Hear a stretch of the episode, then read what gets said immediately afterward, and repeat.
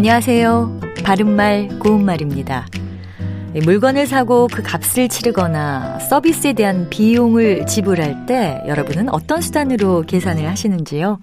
요즘은 현금으로 내는 경우보다는 신용카드나 체크카드 또는 다양한 앱을 이용해서 값을 지불하는 분들이 훨씬 많은 것 같습니다. 그렇다면 금융기관에서 그 대금이 빠져나가는 날은 결제일일까요? 아니면 결제일일까요?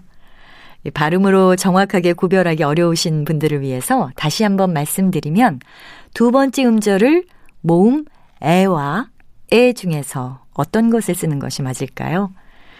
지금 말씀드린 결제와 결제는 발음만 들으면 거의 비슷하게 들릴 수 있는데 이 두 표현은 글자로 쓸 때도 혼동하기 쉬워서 각별히 주의를 기울여야 합니다.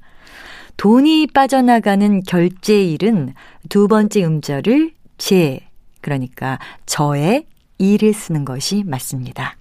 반면에 두 번째 음절을 제, 즉, 자의 일을 쓰는 결제는 결정할 권한이 있는 상관이 부하가 제출한 안건을 검토해서 허가하거나 승인하는 것을 뜻합니다.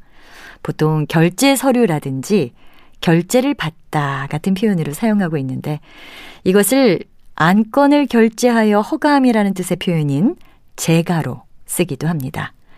그런 계획은 사장의 재가를 받기 어렵다. 이렇게 말할 수 있습니다. 바른말, 고운말, 아나운서 변희영이었습니다.